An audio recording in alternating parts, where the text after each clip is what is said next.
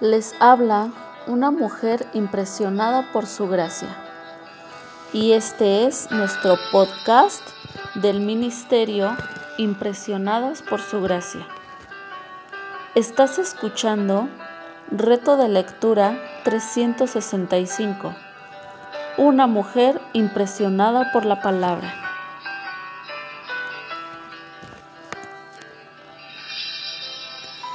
Día 265, 22 de septiembre de 2021. Hoy leemos Habacuc.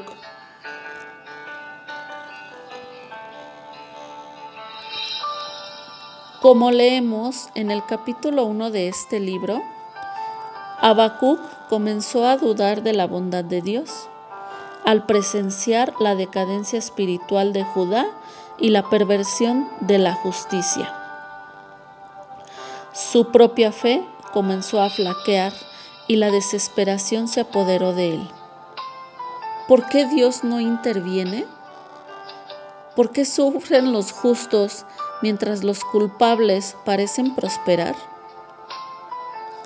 En medio del caos y la destrucción, es difícil entender el silencio de un Dios todopoderoso y de un amor ilimitado.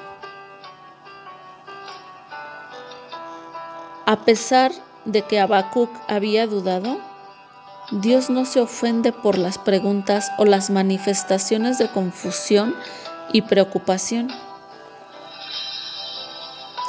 De buena gana respondió a las preguntas de Habacuc Ve. Le ordenó a Habacuc que apartara la mirada de su propio pueblo y mirara a las naciones, como leemos en el versículo 5. El Señor haría algo realmente increíble al juzgar a Judá mediante los babilonios, quienes eran una nación mucho más malvada. Habacuc quedó consternado. ¿Qué justicia había en castigar a Judá mediante una nación mucho más malvada? Habacuc comprendía el carácter de Dios. Él es eterno y santo. No puede tolerar el mal. Jehová era el Dios de Habacuc. Habacuc se había entregado a él. Sin embargo, no comprendía plenamente los caminos de Dios con el hombre. Los babilonios adoraban su propia fuerza. ¿Cómo podía un pueblo así enseñarle algo a la nación de Dios? Por el contrario, eso los animaría a continuar destruyendo otras naciones. Habacuc habló honestamente con Dios deseoso de entender más acerca de sus caminos. Al igual que Jonás, cuando esperó a las puertas de Nínive para ver lo que Dios haría con la ciudad, lo vemos en Jonás 4. Habacuc velaría para ver cómo él respondía a su queja. En el capítulo 2 Dios le respondió a Habacuc dándole una visión. Debía escribirla en tablas, lo que recuerda las tablas de Moisés. La escritura en tablas se utilizaba para preservar un mensaje. El pacto no era efímero, sino duradero, y las tablas eran su registro oficial. Esas tablas contenían anuncios públicos que se mostraban en el mercado. Se ubicaban en lugares que, que se colocaban en lugares que llamaran la atención y los transeúntes pudieran leerlos fácilmente. Escribir en tablas también indicaba la veracidad de la visión, aunque su cumplimiento estuviera lejano, pues Dios garantizaba que ocurriera. El resultado de esta advertencia es seguro porque Dios ve el ego inflado de los que Él está a punto de juzgar. Esta situación requiere paciencia y constancia. El justo por su fe vivirá. Es necesaria la fe, pues el juicio contra los babilonios se llevará a cabo en un futuro imprevisible y la demora no tendrá sentido desde una perspectiva humana.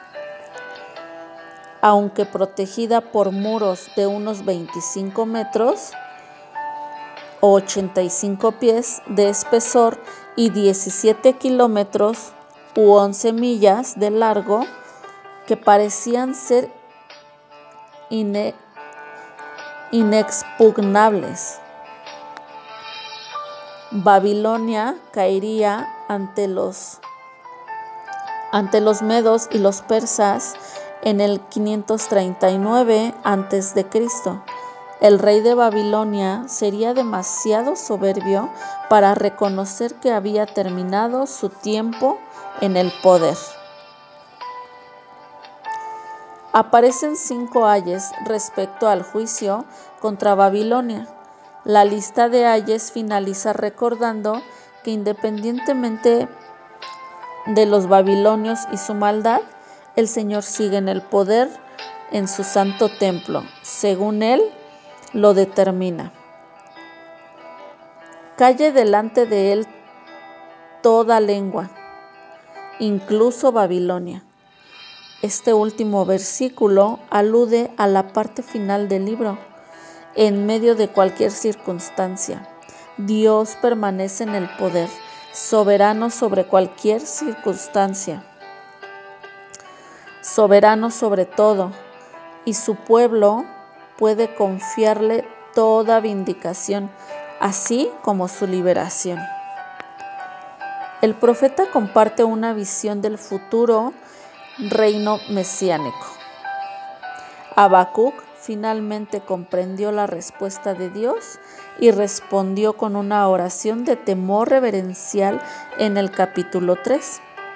No tenía certeza de que todas sus necesidades llegaran a ser satisfechas, ni de que pudiera evitar el sufrimiento a manos de los babilonios pero ya no le preocupaban los asuntos mundanos, sino que se centró en el carácter de su Señor y afirmó que podía confiar en que Jehová Dios se acordaría de la misericordia.